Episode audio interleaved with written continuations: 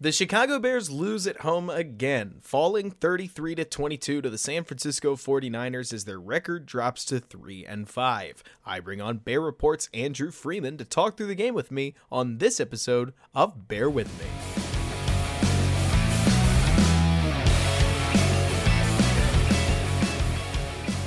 What's going on, everybody, and welcome back to Bear With Me, a Chicago Bears podcast hosted by yours truly, Robert Schmitz, right here on the Windy City Gridiron podcasting channel. And I'm glad to be back because I sounded like Jabba the Hutt last week, so, so sick that I couldn't go through a Tampa Bay game that only made me sicker. But here I am with Bear Reports Andrew Freeman to talk through a game against the 49ers that we don't have to pretend it was good, but at least it had more positives than the Tampa Bay game. Maybe not in the short term, because certainly, like somebody said in the comments section, lose it's one thing to get smoked by the defending champs. It's another thing to lose at home to a 2 and 4 team with injuries all over the roster, but at least there was some entertainment value. I mean, I certainly thought Justin Fields played well, but I don't want to steal your thunder. Andrew, how are you?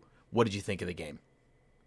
Yeah, doing good this week, man. You know, like you said, a lot, a lot more palatable of a viewing experience than last week. Uh, certainly, a lot more positives on the offensive side of the ball with Justin Fields. But you know, I, happy Halloween, man! Thanks for having having me on today. Um, and yeah, I mean, really excited to talk about this game because you know, like you said, short term, it sucks that the Bears lost in a game that I thought was very winnable on the schedule. Like I had them winning this game. You know, I thought it'd be a lot more low scoring of a game. Uh, that that's for sure. But uh, you know, the offense looks a lot better today, and that's because we saw a lot more positives from Justin Fields, who, you know, after a disaster last week, he looked pretty good today. And mm-hmm. that's that that's got to feel good for Bears fans. Absolutely. Now, I'll give you the decision. We could have probably talked about this pre-show, but we didn't. So I'm just going to ask you straight out do you want to start with Justin Fields or do you want to save that until after the sponsorship break and just go after all the defensive discussion that you know we have to talk about, like up front? What do you want hmm. to do? Let, let's get the positive out of the way right now. Sounds I don't want to. I want to delay the inevitable as long as possible. We're, we're going to do a Ryan Pace here. We're going to delay the inevitable as long as possible. We're going to kick the can down the road. we're gonna we're gonna go after our guy right here. We're going to talk about some Justin Fields. So I'd say let's do that. Go for it. And to start us off, what'd you think? All right.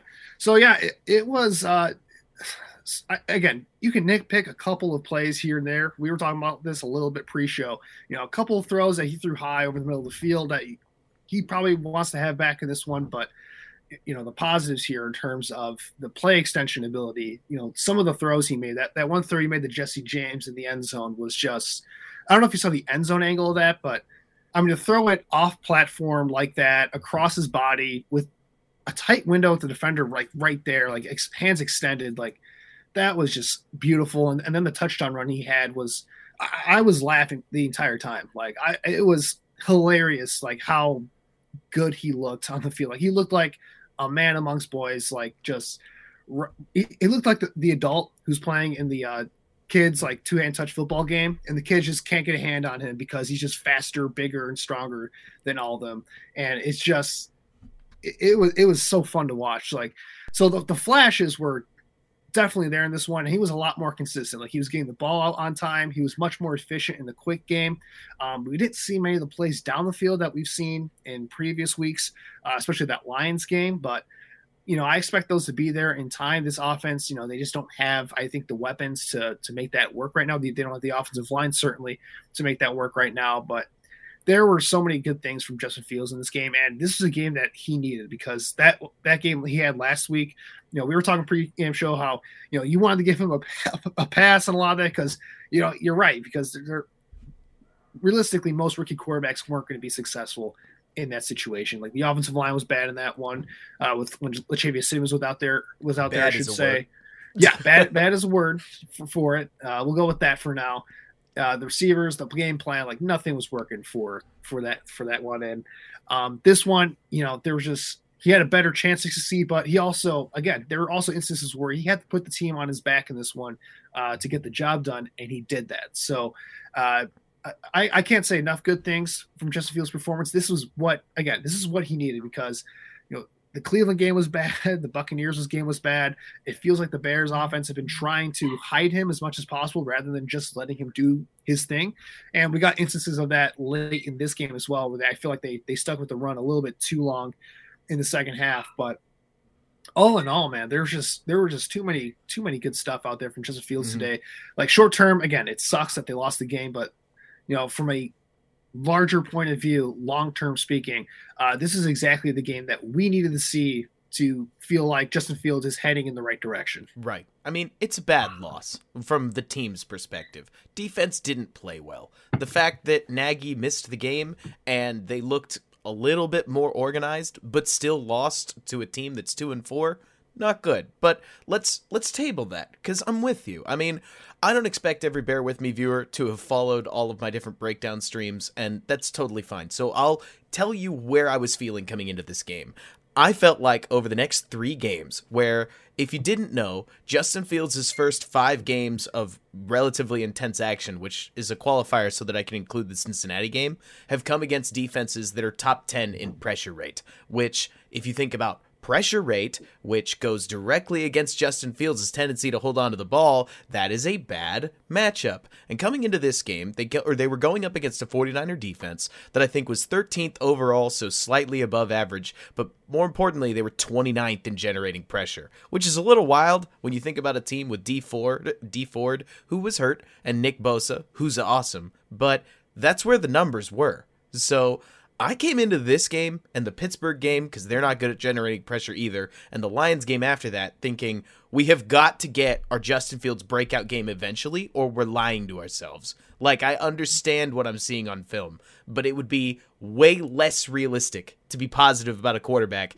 that doesn't play well against the Niners or doesn't play well and doesn't play well against Pittsburgh, and then maybe he does something decent against the Lions and and still try to sell myself that, you know, in year two, he's going to be a top 10 quarterback. Well, today, we saw Justin Fields look good, and I would tell you that I thought his true deep ball, like the one that we saw, which he had one attempt that I think is relevant because I'm going to throw out the end, like two scores down, interception. The game was over which, by that point. Who cares? Um, especially since I think Mooney could have caught the ball, but that's neither here nor there. But so the deep shot that he had to Mooney, where or the drive before that, was off target, which you could describe as uncharacteristic, but all the short stuff where we needed to see Fields get better and we knew he was bad at since as early as Cincinnati Cleveland, he looked way way stronger in. I can't get enough of his blitz recognition. Somebody said this in the chat. I agree. His his throw or go clock was awesome today.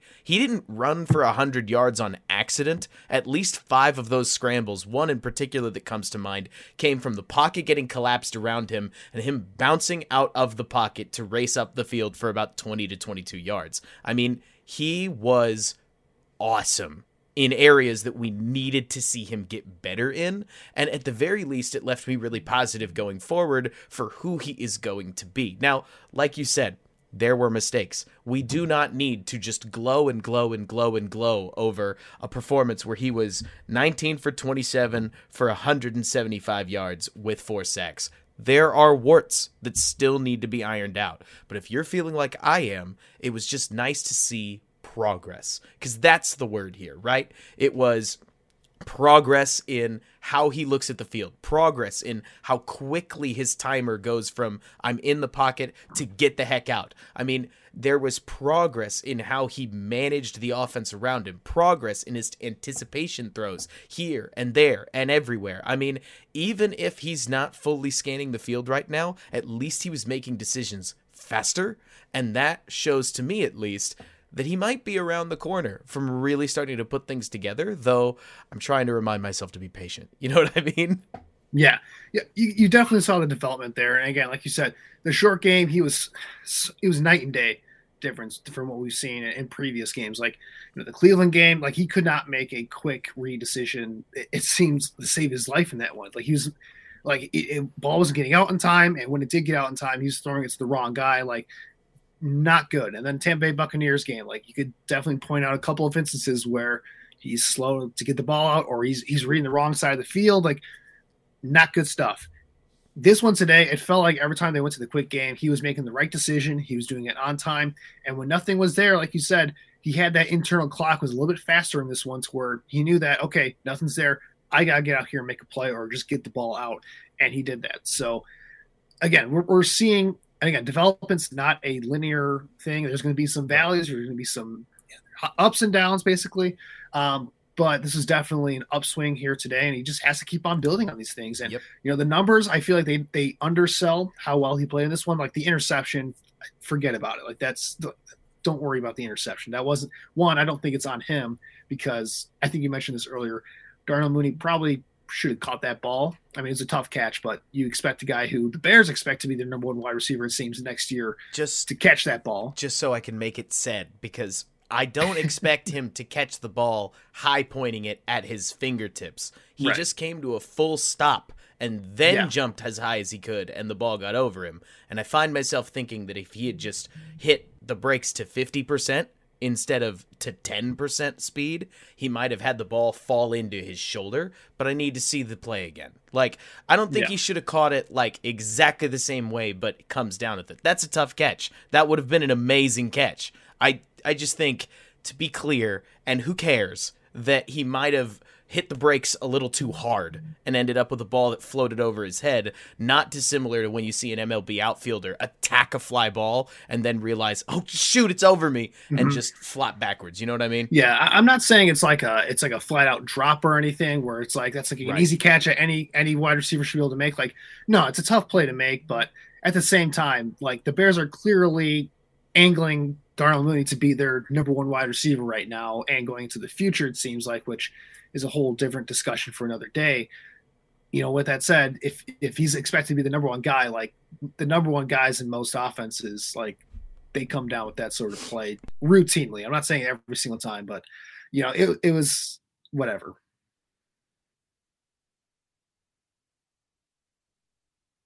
and it wouldn't have mattered. The Bears were down two scores. I think it's fair to say we've already now spent too many words on the least important play in this game. Mhm. Which let's just move on from it because it's it's a bummer for the box score, but that's it. Yep. That's literally it. Uh, but yeah, I mean, it's it's so funny that what looking through this game. I mean, there were other positives. For instance, credit to Larry Borom, who I didn't notice at all. Like I didn't hear his name called. I didn't see his name or like see him at all. I mean, I saw 75 out there on the field, but there was nothing that really like you saw and needed to feel like you would comment about.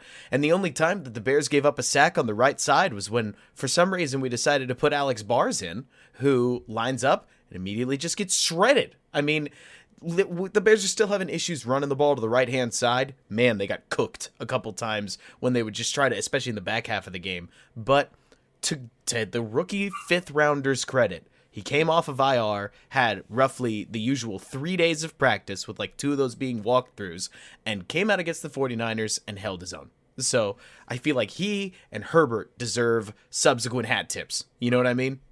Yeah, absolutely. I thought you know Herbert had another nice game again, showing that juice that that he has. Like Herbert looks like he looks like a player, and, and he was a nice find in the sixth round for them. Like there were a lot of draft nicks that were very high in him in the draft process.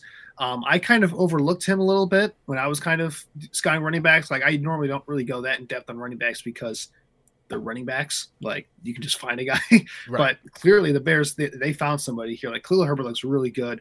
I'm excited to see this running back duo once they get Dave Montgomery back healthy, and to see what they do with the the carries and how they split uh, you know their snaps.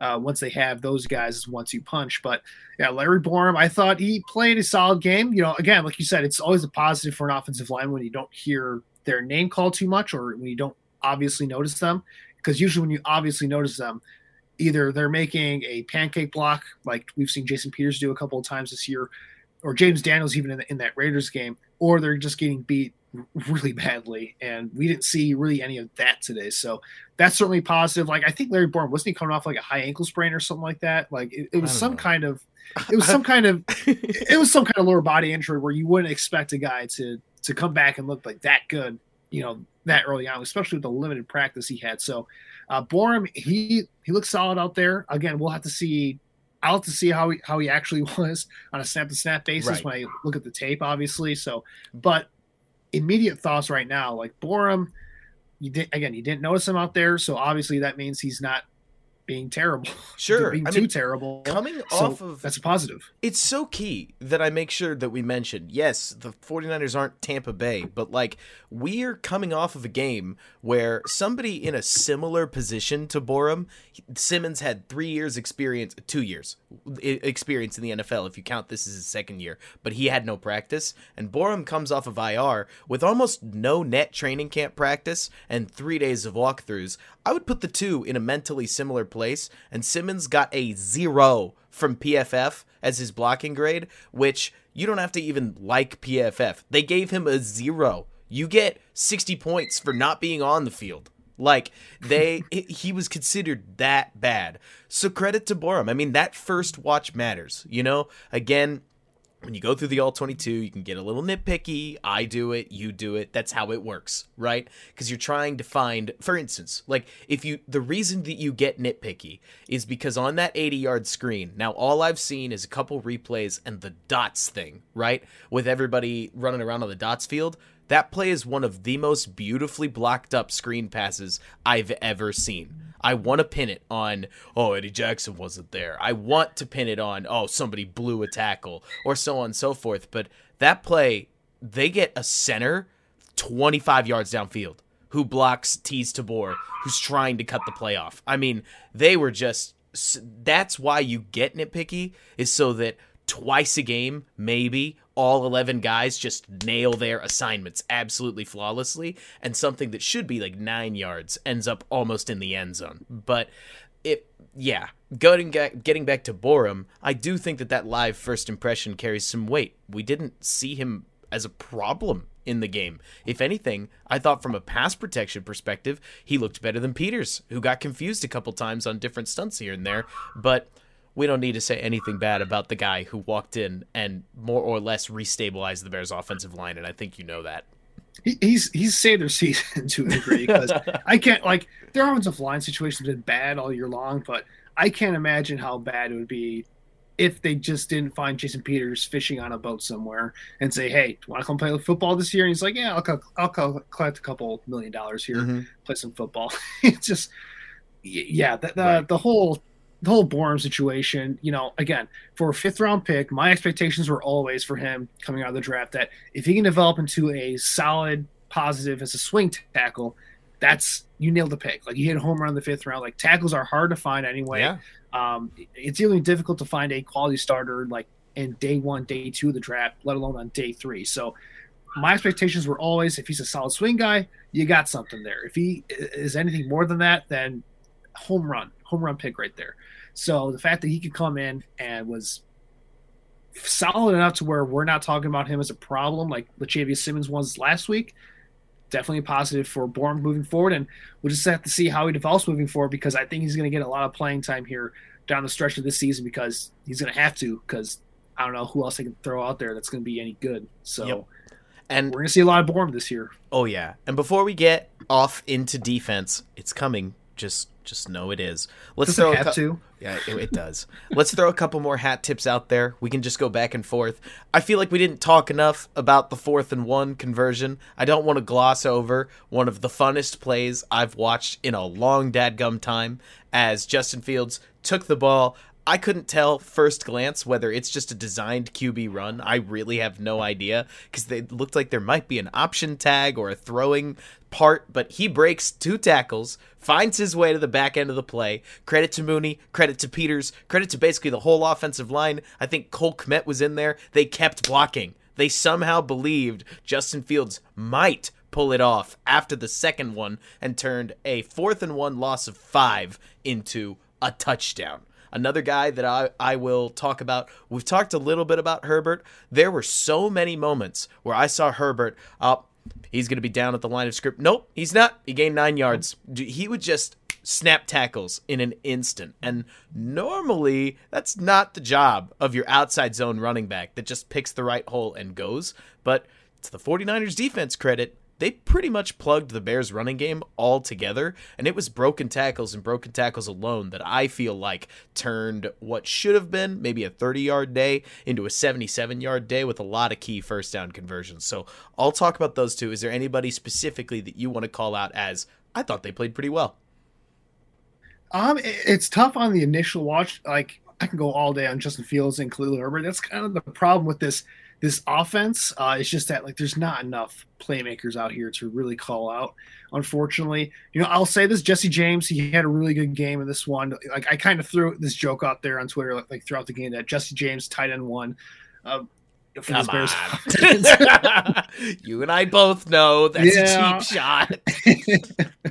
I, I, try not to go there too often, but yeah, no, just having some fun with it. But you know, he had a good game. And you know, I'll even say Cole Kmet had a couple of nice plays. Like I know a lot of people are going to give him give him crap for that.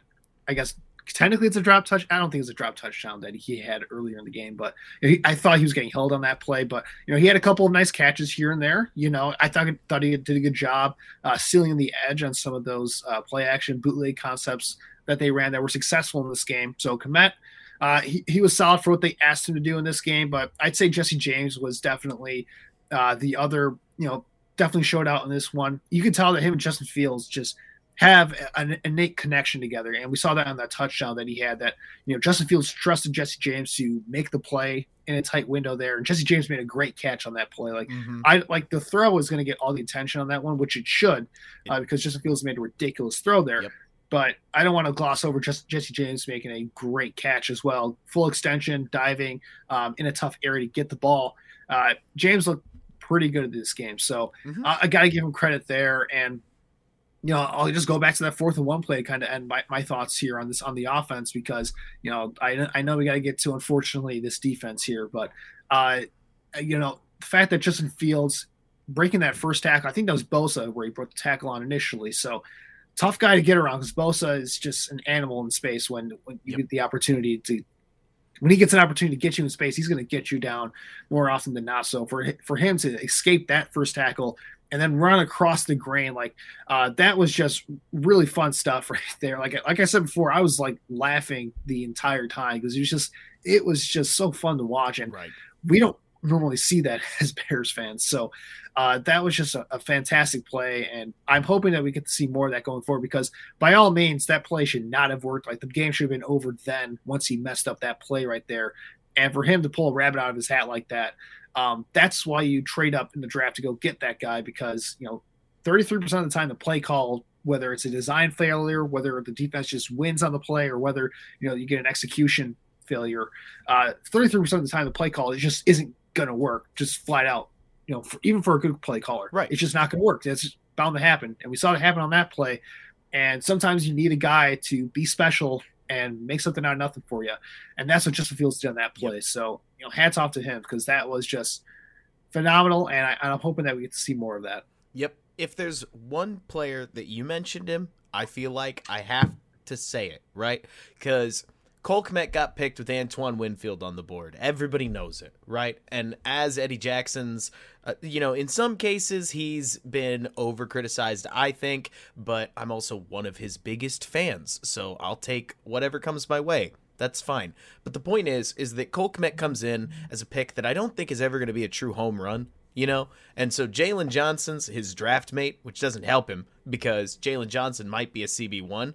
But to your point, I mean, Cole Kmet has come along as a blocker in a way I don't think anybody really anticipated him to. Like not just a pass protection blocker, but a run like a run action blocker as well. Cole's doing his job is as a Y tight end. I think better than was anticipated. Now, if there's one area I want to see him grow, it's that especially in the end zone, Cole doesn't seem to have the balance right about how physical he can be to make sure that when his left arm gets deliberately held on that touchdown catch, he draws the call. Like, we could call it a bad call, but we've now seen this two or three times with Kmet where he, I don't know if he's overly physical. I watched the play twice, but he didn't get the flag on something where he was reaching out with only one arm. So clearly, usually in those moments, the referee thought that he was borderline OPI one way and just sort of let the defender have it when he holds onto his arm.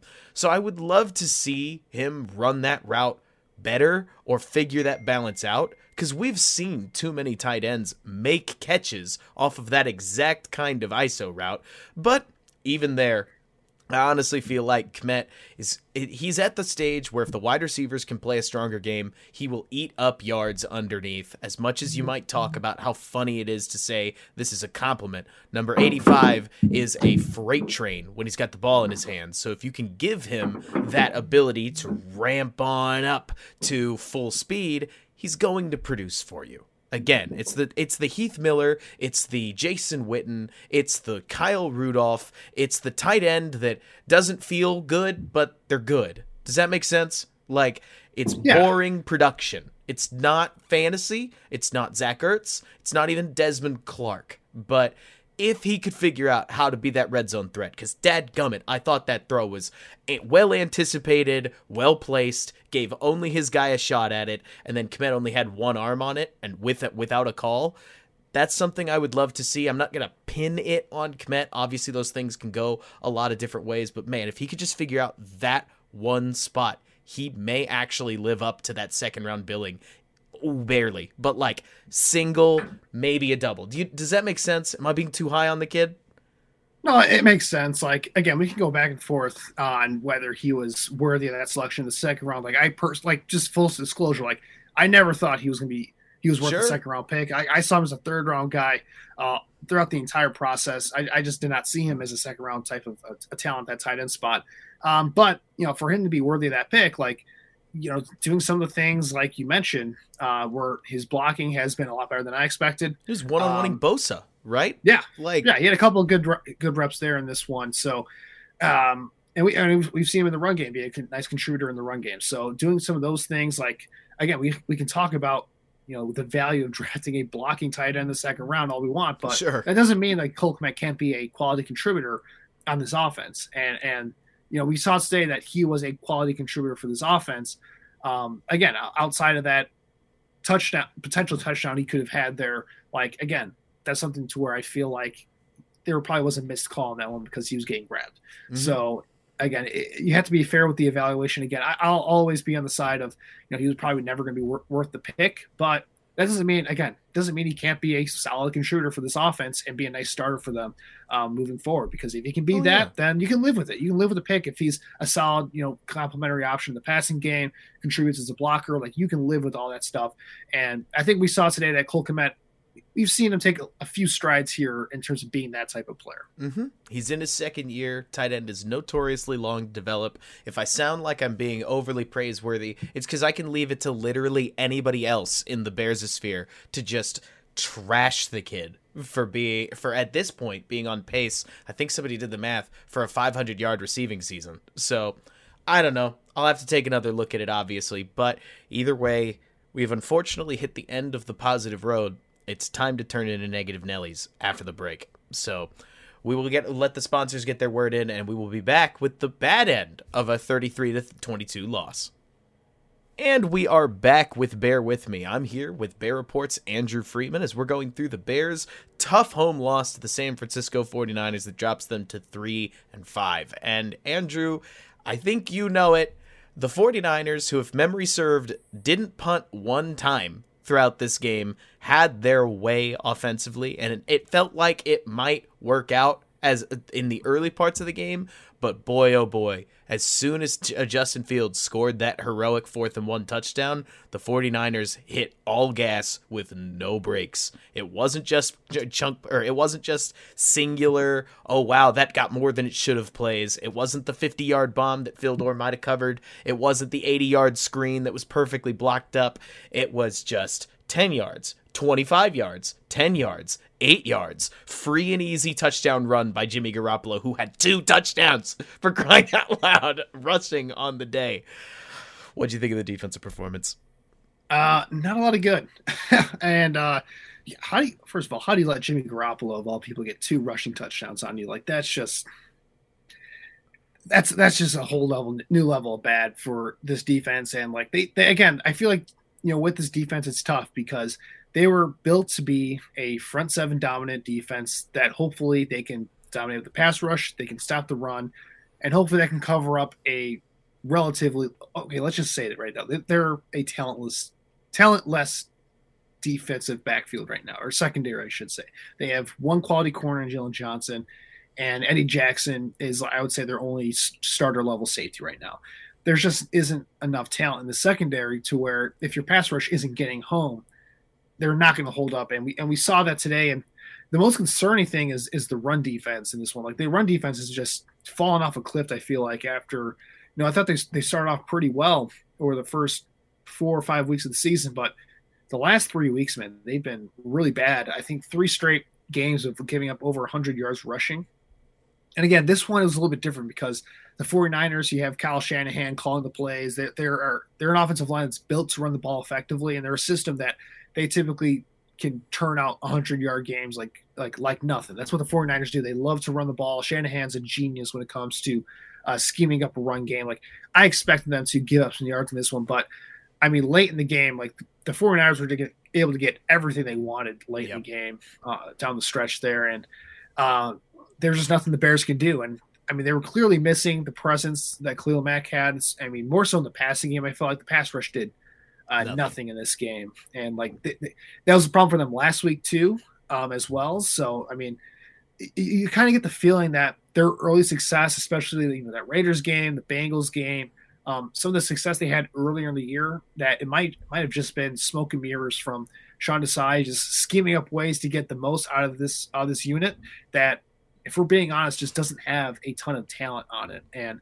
that's kind of this the unfortunate part because as Bears fans like we love our defense obviously right and we're used to seeing a, this a talented defense carrying a a poor to mediocre offense at best and that's not what we have right now. This Bears defense is average at best, in my opinion. You know, they're going to have some games where they get the right matchup, and the, the pass rush is going to dominate out there, and um, it's going to look really good. But they're going to have other weeks where if the pass rush isn't getting home, it's going to be a lot like what we saw today, and it, it could have been a lot worse because you know, I don't know what your thoughts on are on Jimmy Garoppolo, but I don't think he's very good, like at all and he certainly hasn't had the strongest season up to date so far. And there were definitely a lot of plays that he left on the field in this game as well.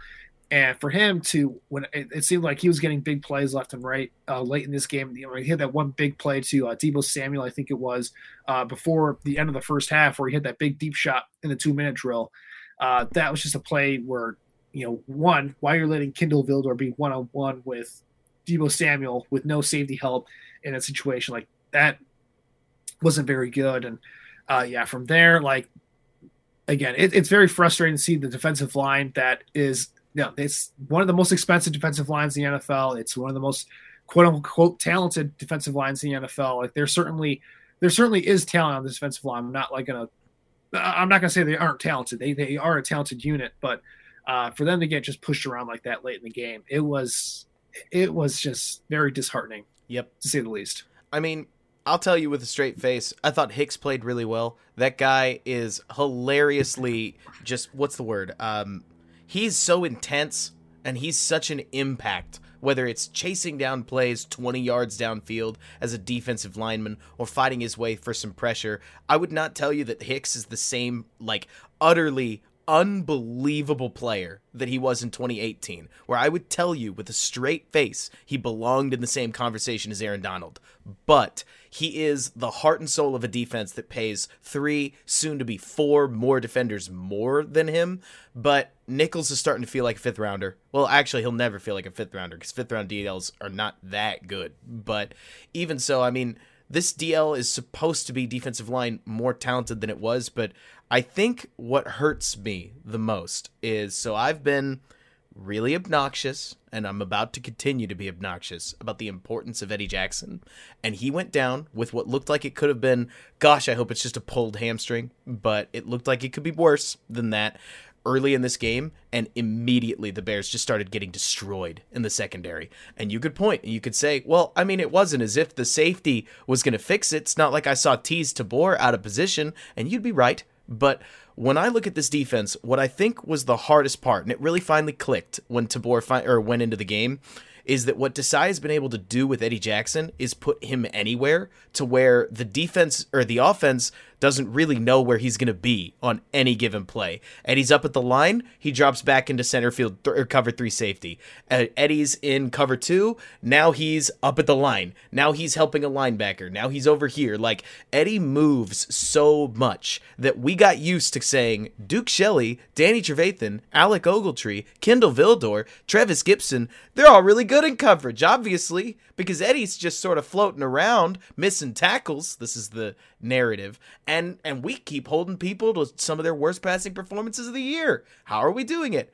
Well, he goes out and suddenly the Bears coverages you could read them like a book you could like you could set up any play knowing okay so they got cover three. Let's send somebody at Teez Tabor we're gonna pull him over and get Deebo Samuel one on one against a corner playing outside leverage for a 50 plus yard bomb. I mean there were so many little gains whether it was the intermediate game the true deep game.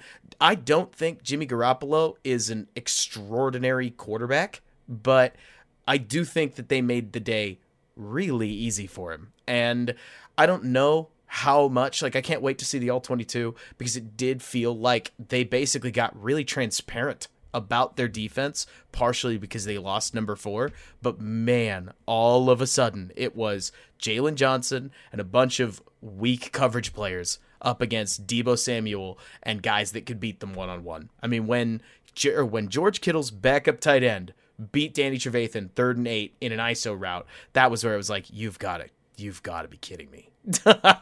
yeah. It, oh man, that's.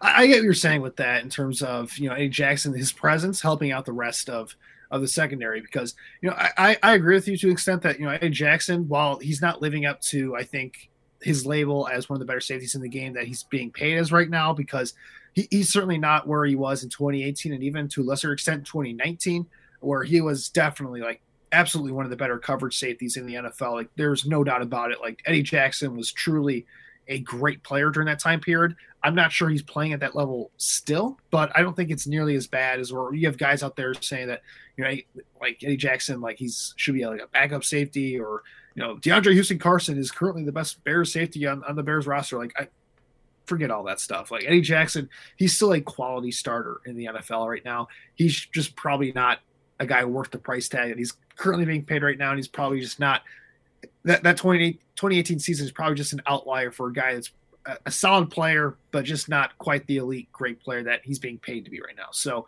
you have to have the, that fair expectations of you know the balance of you know what are are our expectations for him and how is he actually playing and what can we evaluate from that so i think eddie jackson be, because of the fact that the bears I, I, think the bigger issue is that they just don't have enough talent elsewhere on their secondary to where if one guy goes down, like if, if Eddie Jackson does go down, it hurts the rest of the of the defense so much because like you said, with a guy like Eddie Jackson, he's versatile enough to where you can do a bunch of stuff with him coverage wise, and that just makes things a little bit difficult for quarterbacks, and that gives them that extra quick you know split second to process things where it allows the pass rush to maybe get home, and we were certainly able to see that early around the season.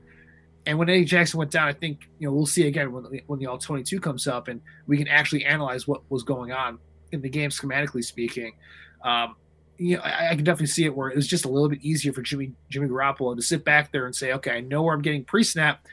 Now I now I know what the defense is going to be, and if we're if I'm getting that look, I can just make the quick out to you know Deebo Samuel, and then we'll get a quick easy completion right there. And it, it just seems like everything in, in, in, the secondary was just coming way too easy for Jimmy Garoppolo. And again, there were a couple plays early in the game where you saw that, you know, a couple of drops from the 49ers wide receivers, a couple of bad balls from Jimmy, Jimmy Garoppolo. Like, like I said before, like this could have been a lot worse for this defense here because they weren't, there was not a lot of tight coverage going on in this one. And even in, in the instances where Jaylon Johnson, like he had that great play in the end zone, uh, Jaylon Johnson did, where he had that pass deflection. I think it was on a second down um, uh, where Jimmy Garoppolo got his first touchdown. The play before that, uh, Jaylon Johnson made a fantastic play in the end zone uh, to get that pass deflection. But even Jaylon Johnson, again, and this is the life of a cornerback. Like, yep. every cornerback's gonna get beat, and we certainly saw that a couple times with Jaylon Johnson against Deebo Samuel, where he got beat, and that's just bound to happen. Samuel's been beating a bunch of really good corners all year long. Like, that's not a, a knock against Jaylon Johnson, but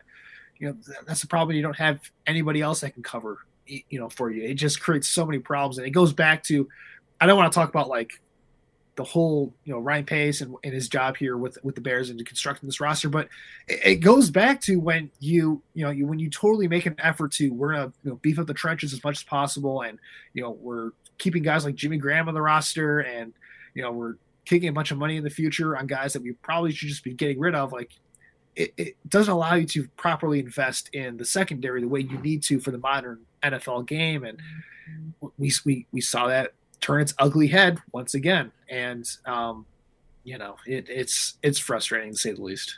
Yeah, I mean, I think the worst part about this is that we could talk about the coverage, and I I tend to think we have. Everybody saw that the Bears coverage got carved up. You know what I mean? Especially when so the bright side about a, a safety because somebody said in the chat that Eddie Jackson right now is, in their words, slumming it in the Hall of Very Good. I like that. That's a good way to put it. I don't know if Eddie Jackson's really ever going to be elite. I think safeties, kind of like running backs, are a product of the defense in front of them, just like running backs are a product of the scheme in front of them when it comes to their own individual production. But what I will tell you is that the Bears had one good corner and one good safety and the safety could move around and you knew where the corner was probably going to be. And now they have one good corner and a bunch of guys. We saw it. We could talk about it more, but I feel like we would just be talking about Duke Shelley being a sixth round pick that never looked particularly good. You know what I mean? Like, there's a whole bunch of stuff we would say that doesn't hit to the point that I think might matter the most, which was we didn't have Khalil Mack. Now Eddie Jackson's out. This is the game you needed a lot from Roquan Smith and I felt like the Bears got nothing. Like Roquan got removed from the running game. He missed a couple tackles later in the game, but the real key is the 49ers started just pounding the ball because they were running a really nice gap scheme that was doing what it could to basically remove the impact of the interior defensive line that had stuffed a bunch of runs early in the game. And you needed 58 and 6 because Trevathan started most of the game to really come through for you here. And I just didn't see what I think I would have wanted to see out of a defender who is trying to get paid $20 million. Like, trying to put that number into context compared to Fred Warner, who I felt like was everywhere. It felt to me like the difference couldn't have been more clear. And I like Roquan. I think Roquan's a really good coverage linebacker. I think he's hard to find. I think he is a legitimately talented player. But this was one of those moments where I felt as if maybe you spend that money on receiver instead. But I don't know. I'm sure there are plenty of people that are going to be like, whoa, whoa, what are you talking about? And I get that. It is an overreaction to just one football game. I'll be honest. But this was a game where we got to see what would what it would look like if Roquan Smith was the Bears' best player on defense, and I did not feel like it looked good. What did you think?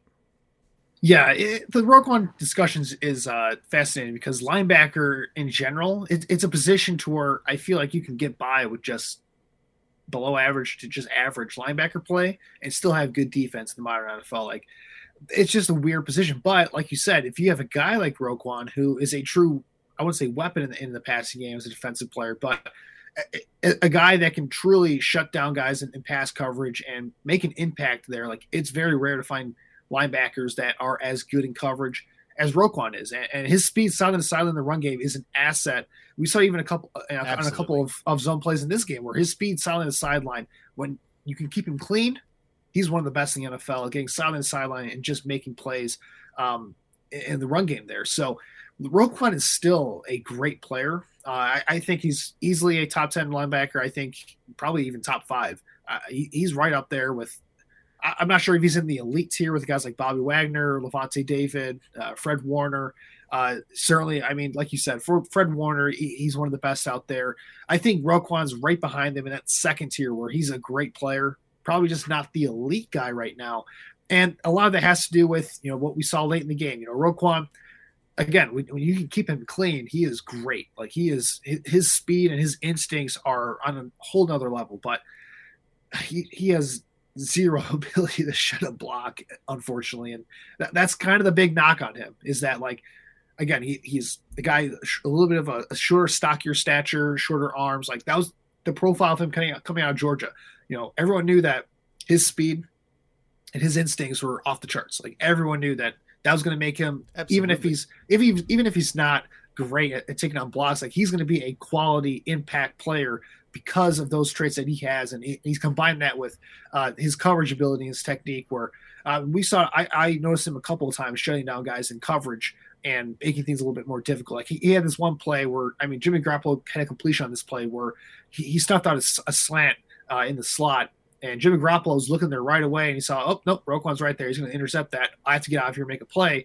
Like those are the st- type of stuff that Roquan can do because he is so smart and he's so quick moving sideline to sideline. He can take things away that you normally can't from other linebackers. So we have to keep that in context. But I mean, when you get to the point where it's time to st- you know stop the run and and uh, you know get a stop in the in, in, the running game because teams are trying to you know burn some clock near the end of the game that's not really Roquan's, you know, that's not his specialty. He's a guy where right. he, he's built for the modern NFL game in terms of defending the pass, but going up teams that can really grind grind you in the run game and get to the second level, um, get to the linebackers a little bit, he's going to struggle because again, like I said, he isn't a guy that can take on blocks particularly well and we saw that a few times in this game. So I'm I'm not going to try to take away anything from Roquan. I want to see him be a bear long term. I, I, think he's definitely worth uh, that top tier linebacker contract just because um, I feel like you know it's.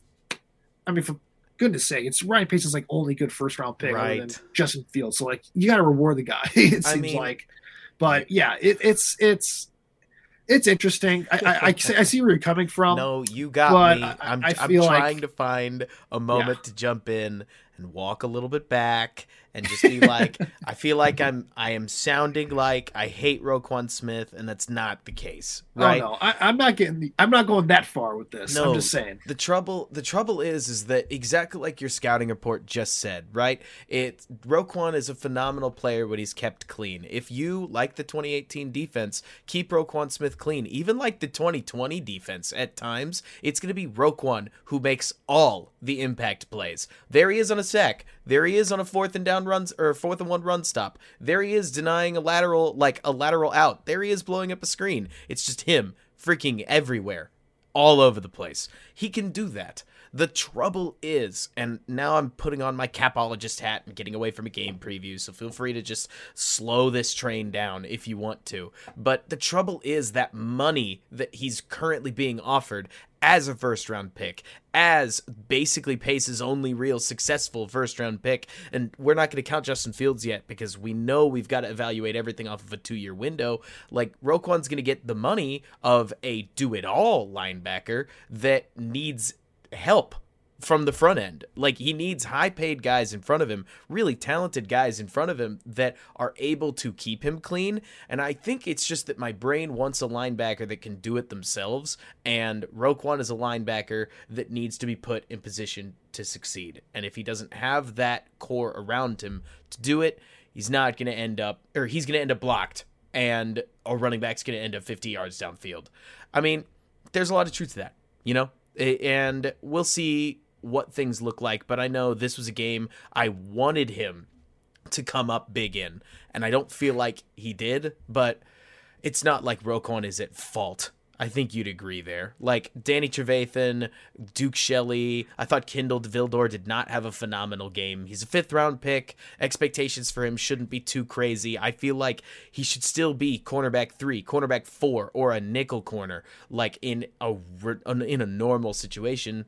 But here he is starting CB2, and they let him man up Deebo Samuel, and it went about as well as we thought it would. You know what I mean? Yeah, the bottom line, look, we're I know you're not hating on Roquan Smith. Like we both love Roquan Smith. Like right. that's let's make it that's let's make that clear to your listeners. You're like, I, I, get what you're saying, and again, from the capologist standpoint, like I understand exactly the point you're saying because I've been looking at the cap sheet way too much over the past couple weeks. For, let's just because I'm I'm already looking ahead to to next off season already. So I, I I'm with you there that it's going to be a decision that the Bears are going to have to make. But yeah, let, us be clear here. There are uh, way more issues on this Bears defense than you know Roquan Smith not being able to take on blocks. Like again, that's an issue for Roquan Smith. But in terms of the overall defense, the problem with the overall Bears defense right now is that they have no talent in the secondary, and that the defensive line, when they're injured and banged up and they're not impact as impactful as they need to be, that's just they can get carved up way too easily. That's the biggest issue, and yep. and that comes down to you have way too many older guys. This defense is just getting older, and this and this they just haven't been able to replenish the talent on that side of the ball. I think the way that you, know, it's I I won't say that it's nearly where it was, you know, near because remember near the end of like the Lovie Smith era, going into the Mark Trestman years, like the defense, like for so long, they were they were so old at that point, they just did not replenish the talent on that side of the ball. That when finally some of those you know veteran guys you know hit a cliff and just fell off the face of the earth, like yep. you saw it, like the, the lack of talent across the roster was apparent.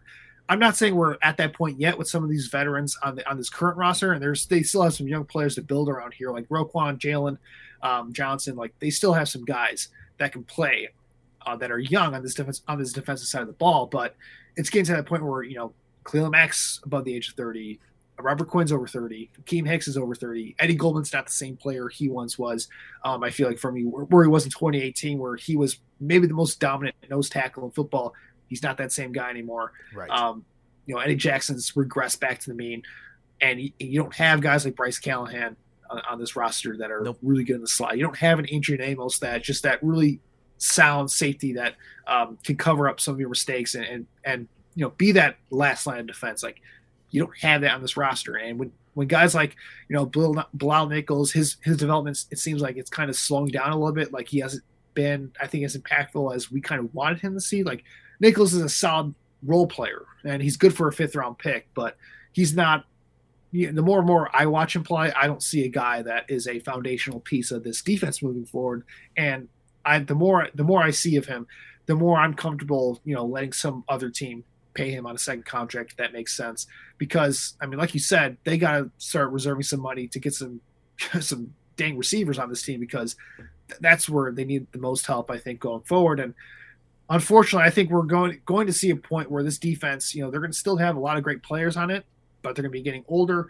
And I, I, I think this is something for the short term and for over the next couple years. Expect a lot more defensive performances like this because, you know, I think Sean Desai is doing a good job, but there's only so much you can cover up with smoke and mirrors when right. there are just so many holes all over the place. And oh yeah, defense defense is a unit to where it's a it's a side of the ball to where you know it's great if you have a couple of great players, but it's it's more so about the fact that great defenses don't have any holes on them. Right. And when you have holes everywhere and, and it's it's it's very leaky like that, that that's going to be a problematic, and that's what oh, we're 100%. seeing.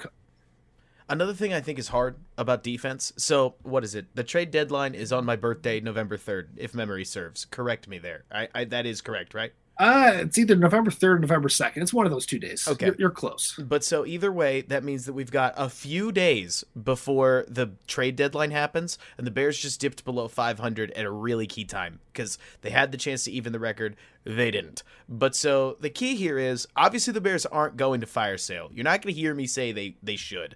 But I think the trouble for this team going forward, as a pronounced Eddie Jackson stan, I don't think most of the defenders on this team absolutely have to be here because I want to see the offense get fixed before we even think about defense. My thought is is that there's always an Adrian Amos out there. It's easier to find a late round really good safety off of quality scouting because again, scheme is a ton of a safety's success than it is to necessarily pick your safety and build from there. Like I would tell you that I think safety is an important deep or defensive position in the NFL, and it also might qualify as icing. Like uh, when you think of the cake foundation, like where is the cake? Your cake is your corners. Your cake is probably your interior defensive lineman. Your cake is in large part your edge rushers. Like if you get those right, you can kind of figure it out at safety and inside linebacker in a lot of defenses.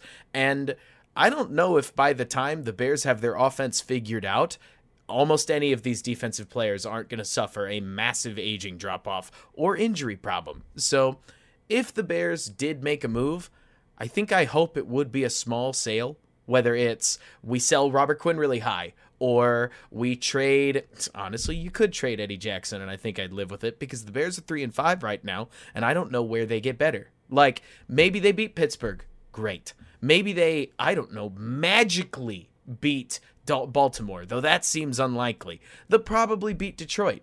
But where does the key eighth, ninth, tenth win come from that makes me feel so good about this team that I think they could win a playoff game against a one seed? You know what I mean? Like, the trouble here is this game, at least for me, really solidified that this team is not going anywhere. And that's brutal, right? Because the positive part is in the future, they might. If they take a future attitude, if Ryan Pace doesn't trade away the 2023 2022 third rounder so that he can grab Mohamed Sanu or something like that, like if if we don't make that move, the Bears could end up good sooner than we know it. But dead gummit, I don't think they will. you know what I'm saying? Yeah, you're asking Ryan Pace to go against his nature here, which is to not be aggressive and to not because because here's here's the problem with this current regime. One, they're playing for their jobs right now. Like Ryan Pace, Matt Nagy, this coaching staff. Like if they don't show growth this year in offense, and if they don't win enough games this year, like they're gone. So uh, while I agree 100 percent with you, like they need to start thinking long term here, and they need to start selling off some of these older assets. Like I don't think Robert Quinn's or Ed Jackson is going to be in the picture just because of their contract structure. Like they're giving up way too much dead money this year to be able to make that reasonably work. I feel like, uh, but I mean, you look at guys like Akiem Hicks, like you can get out of that deal pretty easily. Like even going to the offensive side of the ball, like what's the point of keeping Allen Robinson on the roster at 17 billion if you're not going to even attempt to throw him the ball? It seems like like I I'm so frustrated with that situation, and clearly Allen Robinson is frustrated with that situation because right. he seems like checked out at this point. Like, and I don't blame him because he's he's not being put into a position to see succeed. Uh, he doesn't have chemistry with Justin Fields right now, and they're clearly trying to phase him out of the offense. It seems like. So if you know, what's the point of keeping Allen Robinson when I, I, can tell you that I can tell you this much: like the Kansas City Chiefs could use another wide receiver on their team. The Baltimore Ravens could probably use another another wide receiver. You know, the Colts could use another. one. Like there are a bunch of teams across the league that could use a player with the talents of Allen Robinson um, sure. for a playoff push. Because I, I think in a better situation, I think he's still a baller, and it's just yeah, it's a frustrating situation right now with him. But you know, getting getting back to what you were saying here, like you know, I would love to see a, not a fire sale, but like a, a full on like you know, think a little bit long term, some long term thinking moves. I just I just don't think we're going to see that because Ryan Pace doesn't look at things long term. He really ever since 2018, he's never seen he, has, he hasn't looked at anything from a long term lens. He, it's always about you know we're going to push all of our chips to the table for this year, and we're going to try to you know take our best swing for this year and and you know damn the future. We're going to you know we're worry about the worry about the future later. And yep. now we're getting to the point where Ryan Pace doesn't care about the future because he's probably you know if things don't go well this year, he might not be here in the future. So right, uh, it's just you know you're asking like Ryan Pace is what he is as a GM, and this this organization is where it is right now. And I I, I would love to see some you know smart moves that has the, the future health of the organization in mind. But I, I can see the face you're making, Robert. Like you know it, I know it it's probably not going to happen, unfortunately. Well, I mean, think about it, right? I don't know what the headspace of George McCaskey is as we wrap this game up, because I think we're at the point where we're now we're we're asking the question like, where do they go from here, right? Yeah. And the trouble is, is that so Matt Nagy's team, whether he was there or not, lost a game after a COVID outbreak which is not I mean it's kind of rare across the league, right? So, I don't know. Head coaches are kind of like presidents, right? They're responsible for everything. If like not to please don't don't let this get political. But I know that whether it's the state of the economy, the state of foreign affairs, like you could end up where England just randomly decided that they hated the United States of America, and that would fall on the president that happened to be there at the time, whether they did anything or not. And in the same way, head coaches kind of get pinned at everything, you know? And so the Bears lose a key game, and that may mean that Nagy's on the way out. And so if Nagy's on the way out, Pace is 0 for 2 on head coaches. I don't know how he's not on the way out. I get why he wants to be aggressive. He would like to remain employed as the general manager of the Chicago Bears. But this is where I wish the ownership was a little bit more football savvy so that they could say, don't please, please don't. We're going to go in a different direction. And if you want to ride out the rest of your contract, you're going to do this, this, and that, and the other. But I don't think they know how to do that, right? So we end up with this team that I don't think, again, future trajectory we might have a quarterback. And if we do, we're good.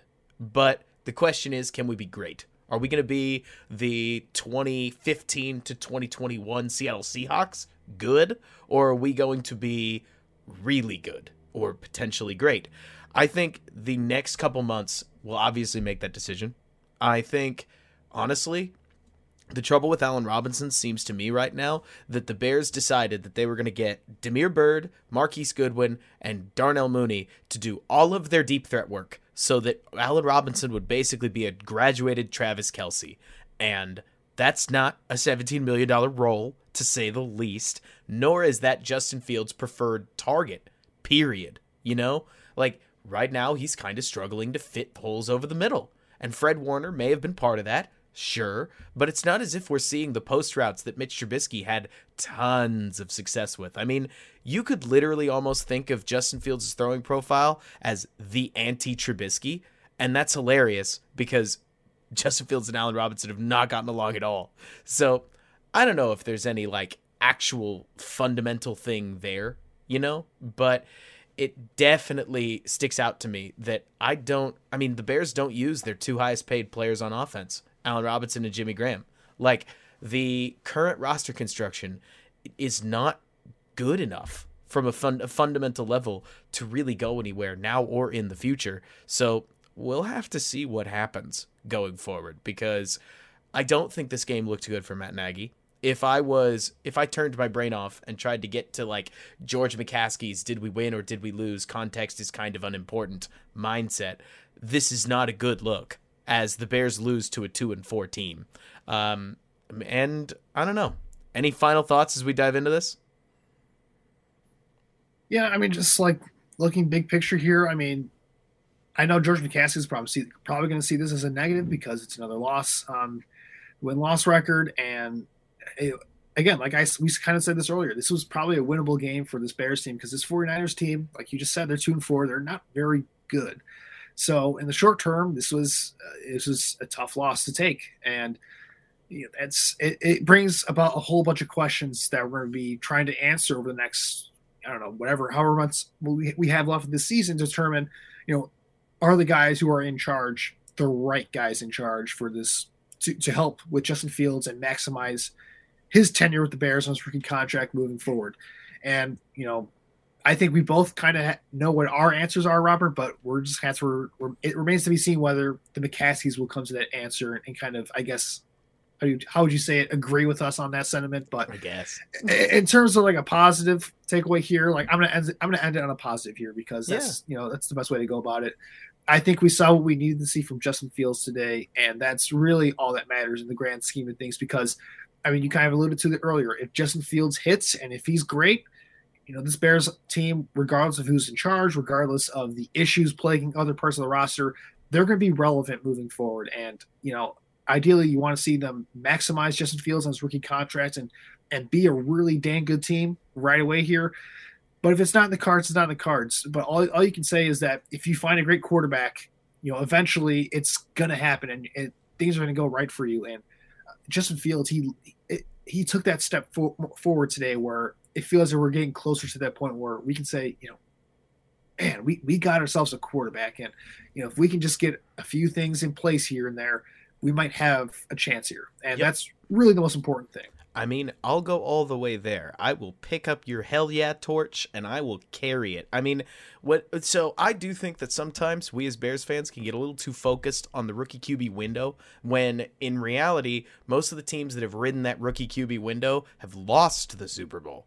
Like it's been mostly Brady, which really skews the uh, the data. So if you do remove Brady, you've got like Nick Foles wins a Super Bowl, Ben Roethlisberger won one years ago, Aaron Rodgers never won it on his rookie deal. Like at the end of the day, Fields played a really good game in his first game that wasn't pressuring him like crazy, and that's awesome news. That's the best news you could have gotten out of this week. The Bears lost, which is practically irrelevant because Justin Fields, number one, put up 100 yards rushing and 175 yards passing with two touchdowns before a desperate heave interception happened. I mean, you can spin the story however you want, but I thought from a down to down basis, he looked like he was clearly growing and moving in the right direction. That is great news as a Bears fan. Like, that that's great.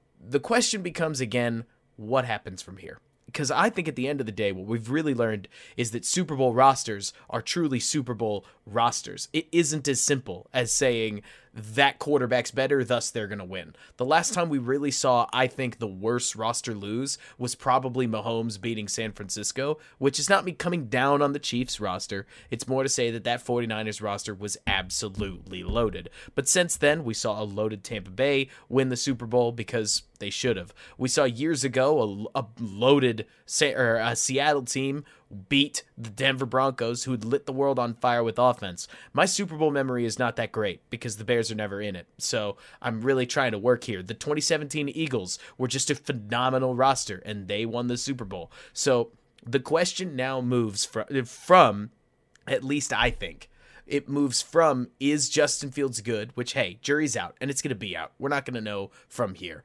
But down this backstretch through the through November and December, what do the Bears do to get to the point where their roster is as complete as these true Super Bowl contenders? How do they take that step towards getting to where Cincinnati is going? That step to where to, uh, D- even Dallas, honestly, is going. Tampa Bay is. The Chiefs are falling away from. Like, there are a whole lot of things that the Bears could do that I think don't involve robbing Peter to pay Paul. But if I sound negative about it, it's purely because this would be Pace bucking a trend he has established over an eight year period. But hey, all it takes is one to two moves, maybe, like in in the front office, to potentially reset a brand new window with surrounding Fields with all the tools that he might need. I don't know. It's easy to be really positive in the face of a loss because the Bears have a quarterback. It's also easy to be really negative, wondering what are they going to do? What what wild overpay are they going to make now to try to fix it with one swing of the bat? This is the way I would describe it if it was baseball. We're down 5 runs, but we've got plenty of innings. So it's just a matter from here of making sure you don't try to win it all with one swing of the bat, you know? Yeah, absolutely. All we can do now is just hope that Justin Fields continues to progress and develop throughout the course of the year, and the future will handle itself. Hopefully, that's really all you can, you know, do from now from a mindset standpoint. This year is all about Justin Fields and his development, and again, today was a very nice step in the right direction for that. Mm-hmm. Absolutely, Andrew thank you so much for jumping on and talking with me. Thanks for digesting this game with me. Where can folks find your work online and what do you have coming out? Yeah, absolutely. You can uh, find my work online at the Bear Report. Uh, you can check that out. Um, and you know, in terms of where you can follow me on social media, you can follow me on Twitter at AJ Freeman 25. I like to, uh, you know, do a lot, a lot of, a lot of interactions with fans on Twitter, and uh, certainly get a lot of content as well. One of the things I'm working on uh, this year is my Tracking the Trenches series, where I take a look at the pass rush and the pass protection uh, for the Bears in each game. And I kind of, if you're into stats and if you're into talking about the trenches and all that stuff, it's I really enjoy putting that together. I kind of go through a, a pass rush win rate and pressures, and I, I break that all down uh, for you guys there. Uh, you can also uh, find me on the Bear Report YouTube channel. I do some film work as well for them on that as well. I know Robert, you're you're one of the big guys on on, on Bears when it comes to the film stuff, and um, you know, I, I hope one day I can get to the level that you, the standard that you've set for yourself. But. You are too kind. All I do is watch the game, talk about it, and get a bunch of stuff wrong. So, Isn't that what it's all about, right? Like, right. At the end of the day, you can guess so much, but you know, it there's so much that there, there's still so many intricacies of the game that I'm still trying to pick up. But I, I, think at the end of the day, it's all about trying to you know make mistakes where you where, where you can and and uh, just learn from it and just continue to learn about that. But yeah, in terms of you know that stuff, definitely, uh, definitely uh, check that out if you're into some more film work um, and, and, just looking at things from a different angle because you know Robert just you do a great job with some of the stuff there and um, yeah, definitely something that I have a lot of fun putting together. And if you're into that type of thing, definitely give that a follow. And thank you for taking the trenches, by the way, because I know I tend to go towards skill position, defensive backs, coverage nets, and so on and so forth. And even then, I'm really not the ideal person to talk about it. But yeah, the Bears at this point, we move on, right? We're not there yet. Obviously, we've got three days of mourning before turnover on Thursday. But everybody get yourself ready for a Monday night football game against the Pittsburgh Steelers coming off of a thrilling 15 to 10 win over Cleveland. So two teams with um not the greatest offenses are going to go toe to toe on football's biggest stage. Can't wait. Andrew, thanks so much for joining me. And folks, thank you so much for bearing with me.